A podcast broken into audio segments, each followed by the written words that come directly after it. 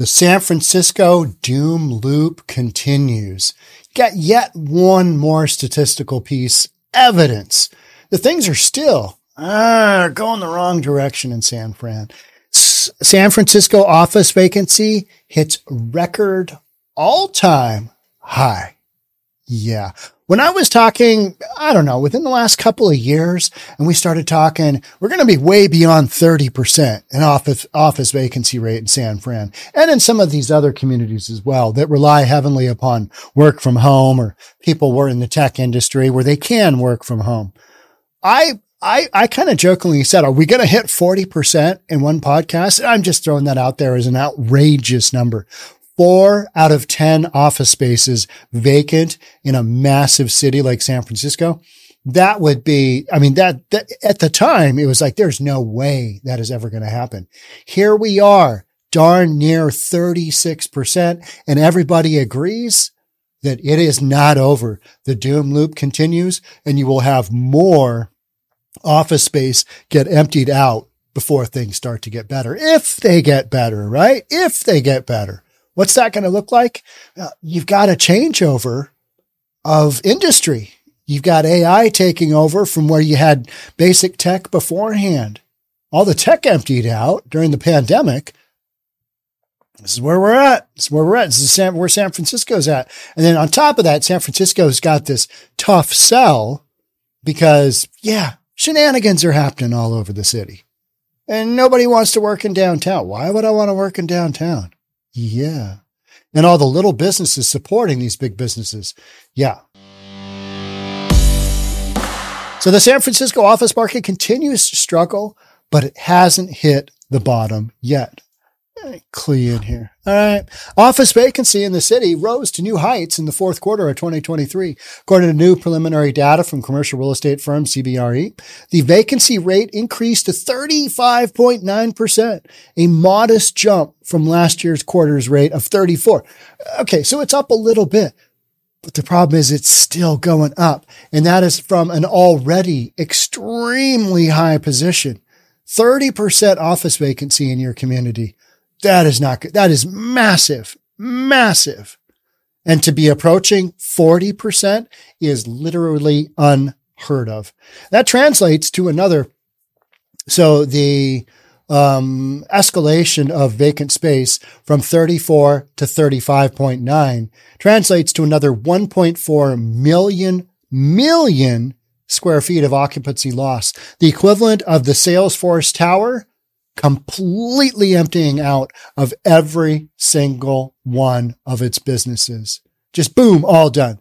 And that happened within the last quarter. So they emptied out the equivalency of a Salesforce tower.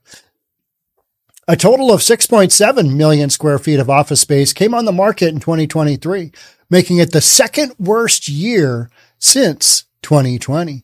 And so much of this has to do, and it's going the article is going to go on and say it, is to the sublease spaces. These are spaces that other big companies have had tied up. They've got a long-term lease on it. They recognized we're probably not going to need that space anytime soon. Let's go ahead and sublease it out. Some other company comes in that uh, wants a deal. They want that building. They want whatever reason they're willing to sublease. It's not an uncommon practice. Happens all the time. But right now, what we're seeing is those sublease spaces, the sublease companies don't want them either anymore. They're going the same direction, which is away. So much of that increase, the 6.7 million square feet of office space was attributed to large sublease spaces being placed on the market as well as leases expiring. This is not this is not news again. It's just that the levels have gotten to that point where you're like, oh, wow. Hey now, shenanigans. What? What's going on? 40%, approaching 40%. So we know that we're 35.9. Are we going to go, are we going to go to 37? I know I'm getting all excited about this because this is unprecedented territory. We didn't have anywhere close to this during the Great Recession, but the Great Recession was about residential real estate, right? Residential real estate. There wasn't this catastrophic impact on commercial. And that's literally what you've got going on here because of that whole everybody just work from home for the rest of their careers. It's going to be fine. You guys are going to love it. It's going to be great. We're going to come up with all this technology to make that happen. To last week, Boeing, the lazy bee. Oof, did I say that out loud? They're not lazy. That's just something that, uh, that my dad always said when uh, when I was young to any of his uh, friends that worked at, at Boeing, because my dad was always self employed. He's like, ah, the lazy bee, you're going to work at the lazy bee, and they'd get all worked up. Yeah, and uh, without the lazy bee, you wouldn't have a lot of the technology that's flying around in space right now, right? Or airplanes. How about that? You, you like flying? Yeah, you need the lazy bee, right? Asking rents for office space. But going back to the lazy bee, the lazy bee last week said everybody's working five days a week come 2024. And folks are, what? Got to go back to work? What? No, no. Yes.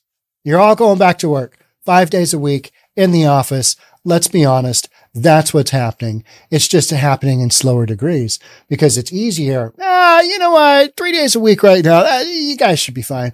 All right. So we're going to scooch that up to four. Businesses are doing that right now. Hey, you know, since we're at four and you guys love it so much here at the office, let's just do five. Let's just do 40 hours a week. Hey, just like the old days, pre pandemic. And that's exactly where we're headed. Asking rents for office spaces still aren't coming down nearly as fast. Though in the past quarter, rates declined just 2.5% compared to the third quarter of the year. Not much is leasing, folks. No matter how much you drop that price, yeah, people just aren't taking down a ton of space. The only industry that is, is AI, artificial intelligence.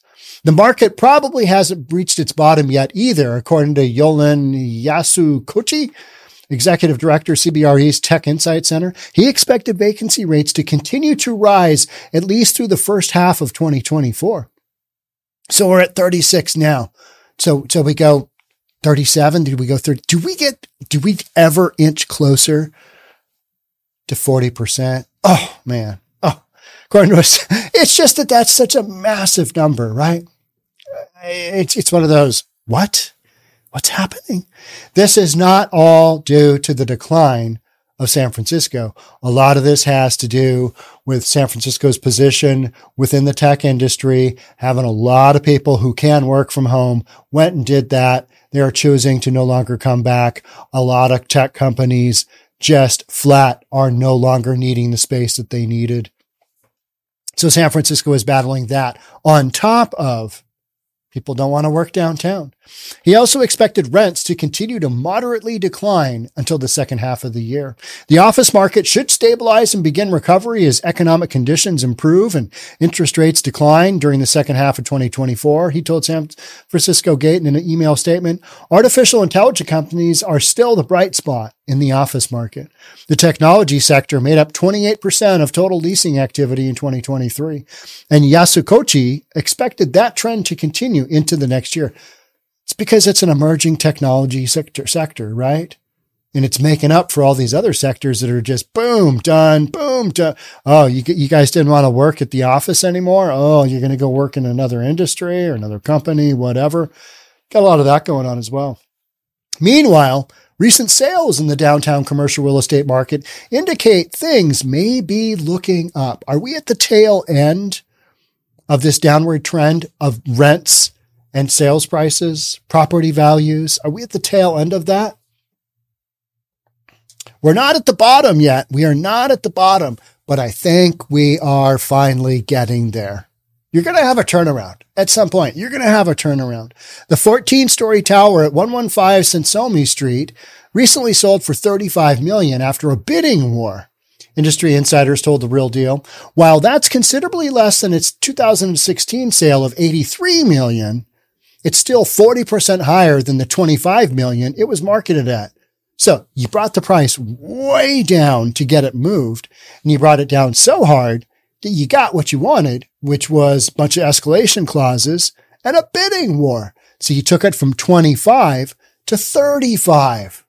Probably exactly the way you want to see that type of thing in a market that is down from 83 to 25 in not that many years. Eight years, essentially. Eight years. How to Tank a Real Estate Market in Eight Years by the citizens of San Francisco, by leadership of San Francisco, by Governor Gavin Newsom.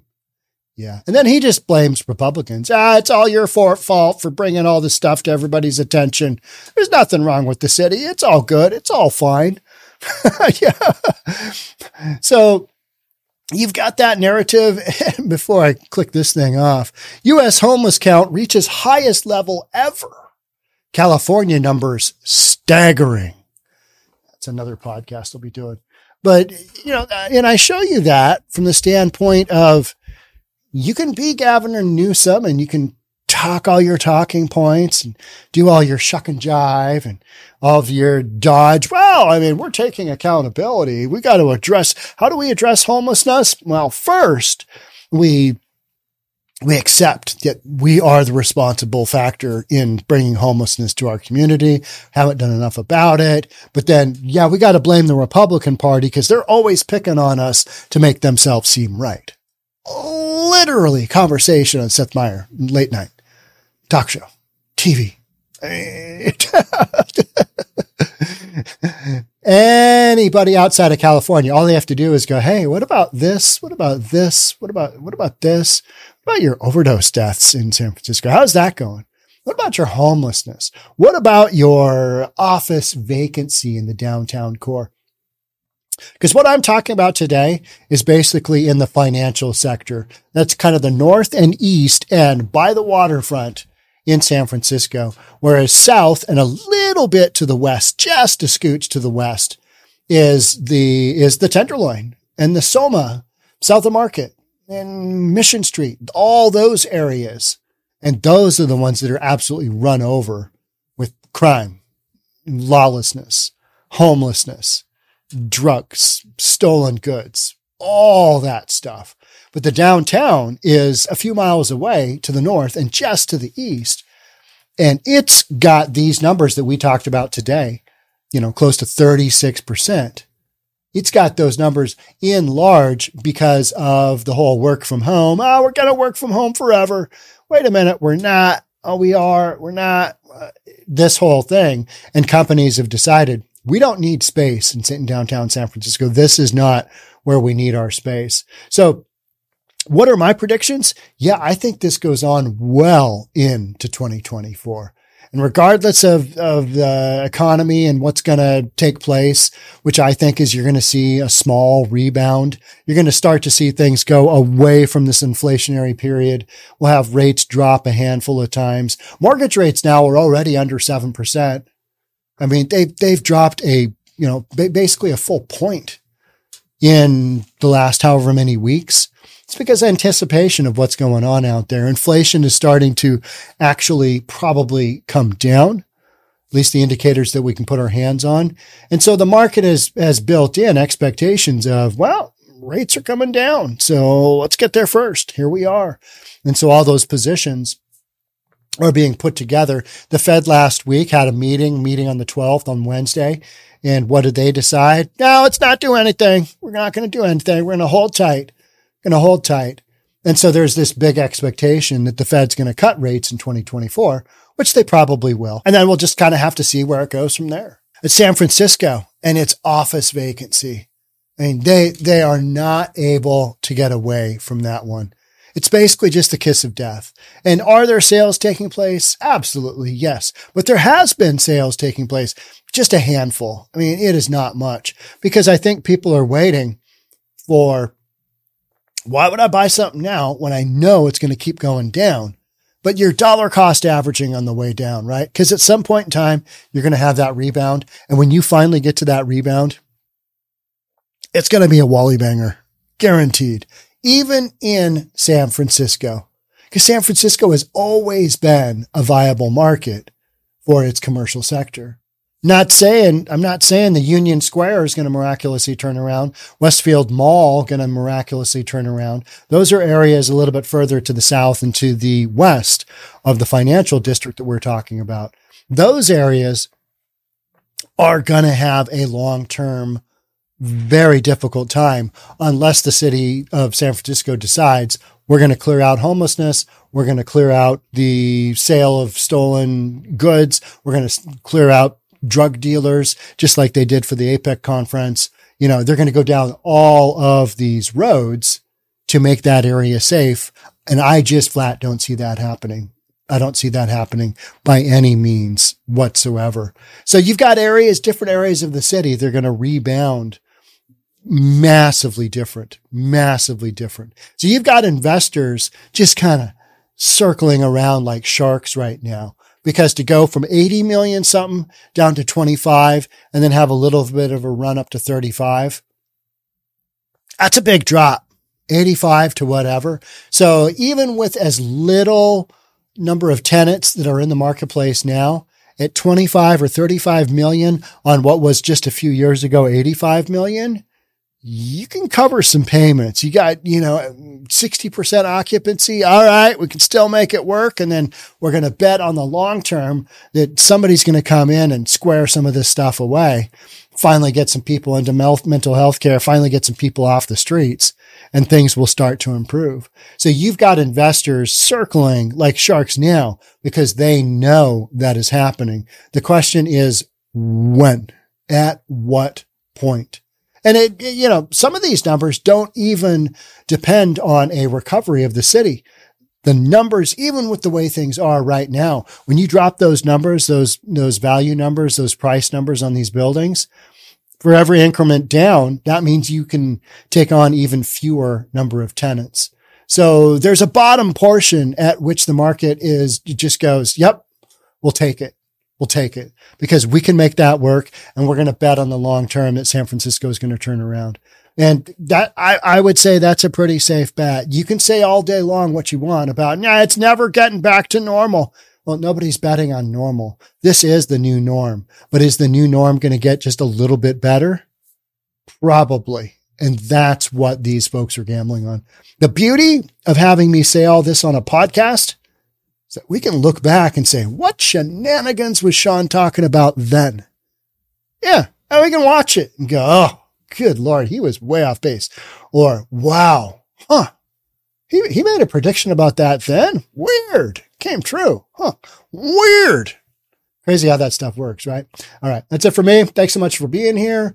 Continue to follow because this storyline is going to get worse, better, however you see it. All right. Thanks for being here. I'll catch up in the next one. Bye for now.